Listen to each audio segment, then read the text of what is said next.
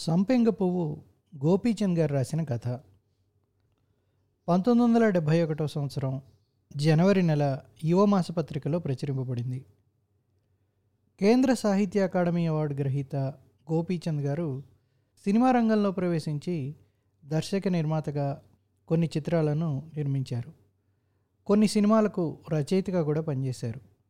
ఈ కథని మీకు అందించడానికి అనుమతినిచ్చిన శ్రీమతి రజనీ గారికి కృతజ్ఞతలు. ముందుగా రజనీ గారు గోపీచంద్ గారి గురించి ఈ కథ గురించి మాట్లాడతారు. సాహితీ మిత్రులందరికీ నమస్కారం. పితృదేవో భవ.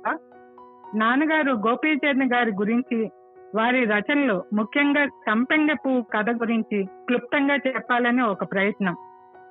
నాన్నగారు పంతొమ్మిది వందల పది సెప్టెంబర్ వినాయక చవితి రోజు ఎనిమిదవ తారీఖున జన్మించారు. తాతగారు రామస్వామి గారు విప్లవ రచయిత నాన్నగారు అభ్యుదయ రచయిత. యాభై రెండేళ్ళ చిన్న జీవితంలో ఎన్నో మంచి రచనలు చేశారు.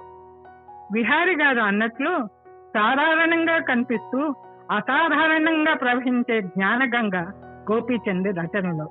అసమర్థుని జీవయాత్ర గురించి ఇప్పటికీ చెప్పుకుంటారు.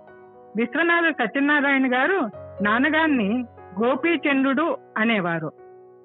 నాన్నగారి కథల్లో మనోవిశ్లేషణ తాత్వికత పారదర్శకత నాకు చాలా ఇష్టం. Those who die young never age అన్నట్లు తెలుగు ప్రజలందరూ శ్రీ గోపీచంద్ని అన్ని తరాల వారు ఇప్పటికీ ప్రేమిస్తూనే ఉన్నారు. నాన్నగారు బిఏ బిఎల్ చేసిన భారత్లా చేసిన వారి తండ్రి గారి వలె ఎప్పుడూ ప్రాక్టీస్ చేయలేదు.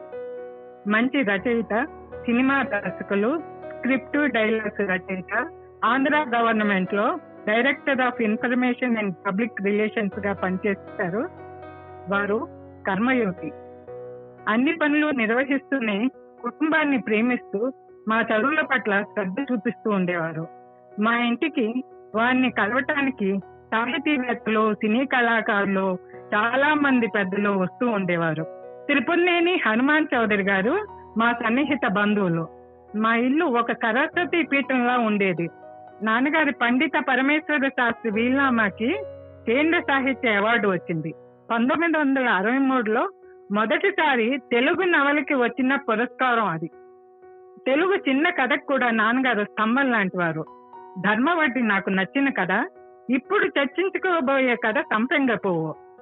స్త్రీగా నాకు నచ్చిన కథ పంతొమ్మిది వందల నలభై తొమ్మిదిలో ఒక స్త్రీ మనోభావాలు సంభాషణల గురించి సంస్కార భరితంగా వ్రాసిన ఈ కథ ముఖ్యంగా చర్చించుకోవాల్సిన కథ. చంపెంగ పువ్వు ఒక ఆమె గురించి ఆమె స్నేహితులు లక్ష్మణ శాస్త్రి కృష్ణారావు సుబ్బారావు నేను ల గురించి మనోచిట్టన్న వీరిని ఆమె ప్రెమిటివ్గా భావించటం ఆమె స్వేచ్ఛా స్వభావానికి ఒక దృక్కోణం. ఆమె స్వైరణి కాదు అని మనం అర్థం చేసుకోవాలి. పంతొమ్మిది వందల నలభై తొమ్మిదిలో వ్రాసిన ఈ కథలో పూర్వం సంతానానికి స్త్రీ పురుష సంపర్కం అవసరం లేనట్టు అనిపిస్తుంది. ఇప్పుడు అవసరం. కానీ కొన్ని సంవత్సరాల తర్వాత ఆ అవసరం లేకుండా పోవచ్చు అని నాన్నగారు ఆ రోజుల్లో చెప్పటం ఆయన దార్శనికత నాకు చాలా ఆశ్చర్యంగా అనిపించింది ఆమె పాత్ర గురించి ఇప్పటికీ మనం ఆలోచిస్తాం. తన గౌరవాన్ని కాపాడటం కోసం పోరాడిన నేను నీ కించపరుస్తూ ఆమె వ్రాసిన లేఖ నిజంగా మేధో మదనం. భర్త కామేశ్వరుడు ఆమెను బాగా అర్థం చేసుకున్నాడు. ఒక స్త్రీకి మగవాడి దక్షత రక్షణ అక్కర్లేదు. తనను తను పరిపూర్ణంగా చూసుకోగలదు సమాజం ఆ స్థాయికి రావాలి. మేము దారిని వెళ్తుంటే జనం గుంపులు గుంపులుగా పడి హేళన చేయటం నేను గమనించాను.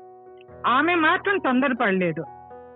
ఈ మాటలు ఆమె స్థైర్యాన్ని నైజాన్ని తెలియజేస్తాయి వాసన చూడటానికైనా సంపంగి పువ్వు ఇచ్చేది? పువ్వులు ఎందుకు పుట్టినాయి? సెలయేరు ఎందుకు ప్రవహిస్తుంది? మంచి గంధం చెట్టు ఎందుకు పుట్టింది? రచయిత గోపిచంద్ ప్రశ్నిస్తూనే జవాబు కూడా ఇచ్చారు. నాన్నగారికి మా ఆరుగురి శ్రద్ధాంజలి వినండి చదవండి ఆలోచించండి.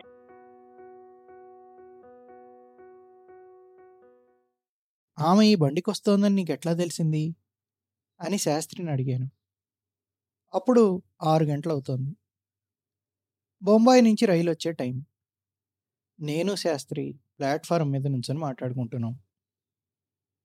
ఇవాళే వైరిచ్చింది అన్నాడు శాస్త్రి.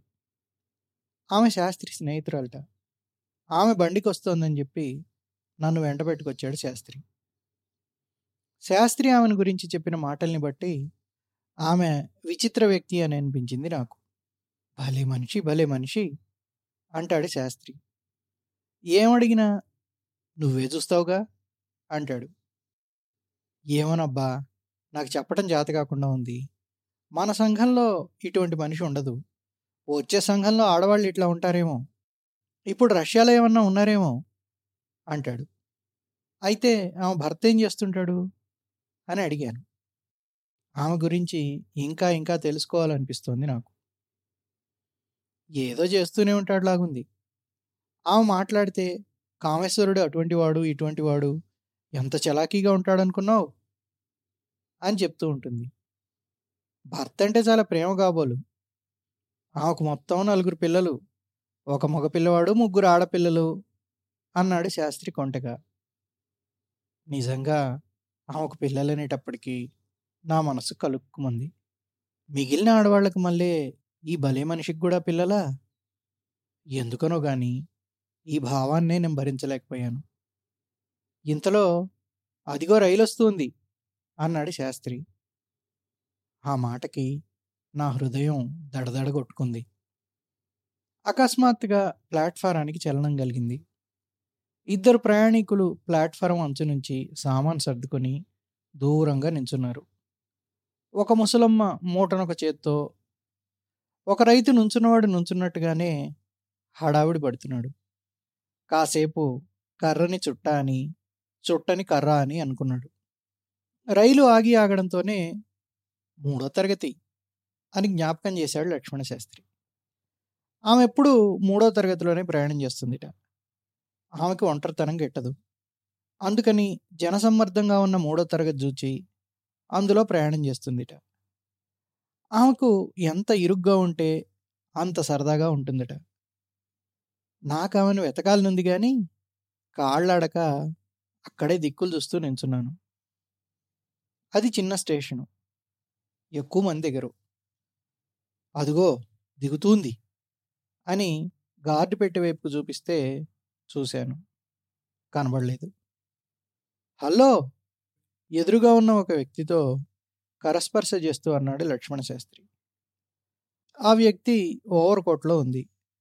చేతిలో తోలు సంచి ఉంది. మీరు రారనుకున్నాను అన్నాడు. అదేమిటి? ఎందుకలా అనుకోవటం? అంటున్నది. ఆ ఓవర్ కోట్లో ఉన్న వ్యక్తి ఆమె అని అప్పుడు నాకు తెలిసింది. మామూలు స్త్రీ ఆకారం కోసం వెతుకుతున్న నా చూపులు ఓవర్ కోట్లో ఉన్న ఆమెను పట్టుకోలేకపోయినాయి. నేను మలయాళంలో ఉన్నప్పుడు ఇటువంటి అవస్థలోనే ఉండేవాడిని. గోడగట్ట కట్టుకొని తుండుగుడ్డ భుజాన వేసుకునే ఆ స్త్రీలు నా కంటికి ఎప్పుడూ పొరపాటునైనా స్త్రీలుగా కనిపించేవాళ్ళు కాదు. ఇప్పుడు ఆ దుర్గతే పట్టింది.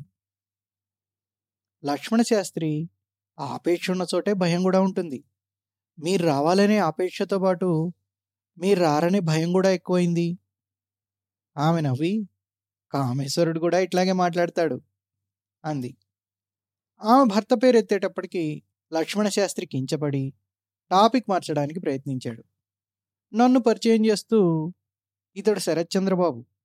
నాకు పరమ స్నేహితుడు రాస్తూ ఉంటాడు. సినిమాలతో సంబంధం ఉంది. మంచి ఆమె లక్ష్మణ శాస్త్రి చేతిని వదలకుండానే నన్ను యగాదిగా చూసి మీ కథలు కొన్ని చదివాను. మీ కథలు బాగుంటాయి అంది. శాస్త్రి ఇంట్లో దిగింది.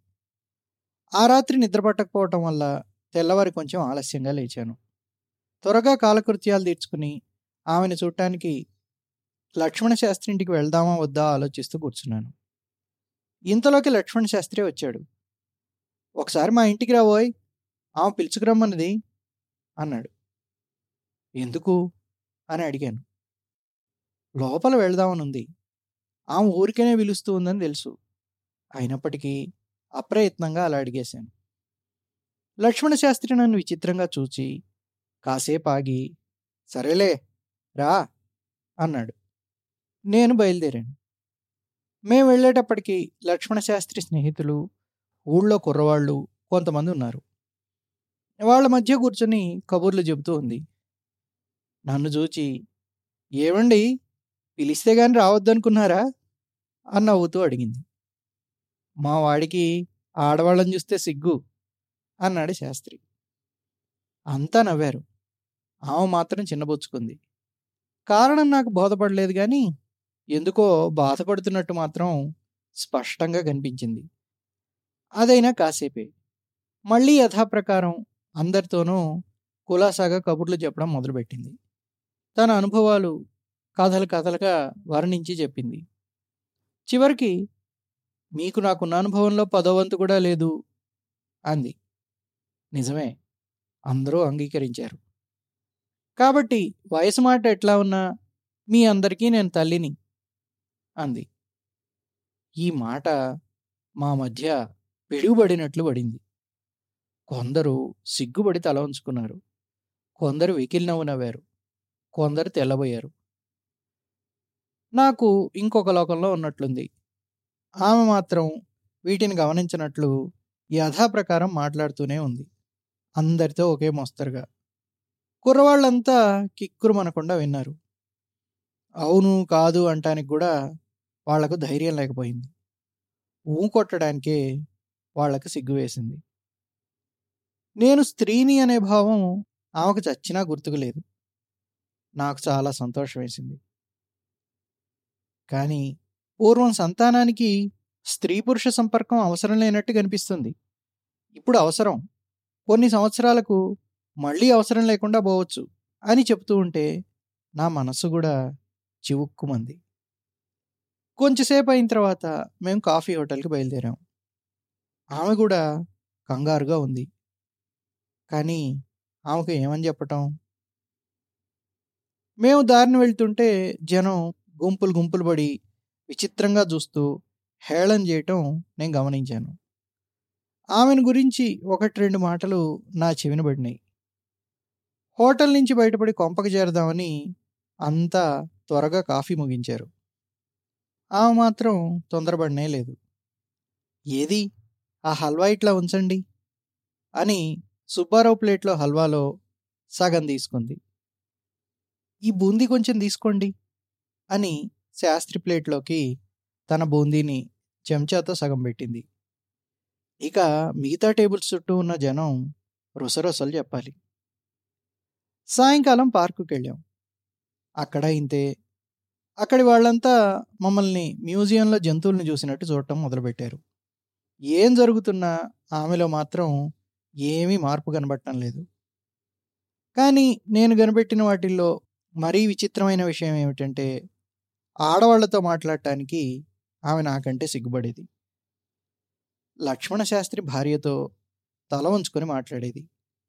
ఆమె వేసే ప్రశ్నలకు జవాబులు చెప్పడానికి అమిత సిగ్గుపడేది.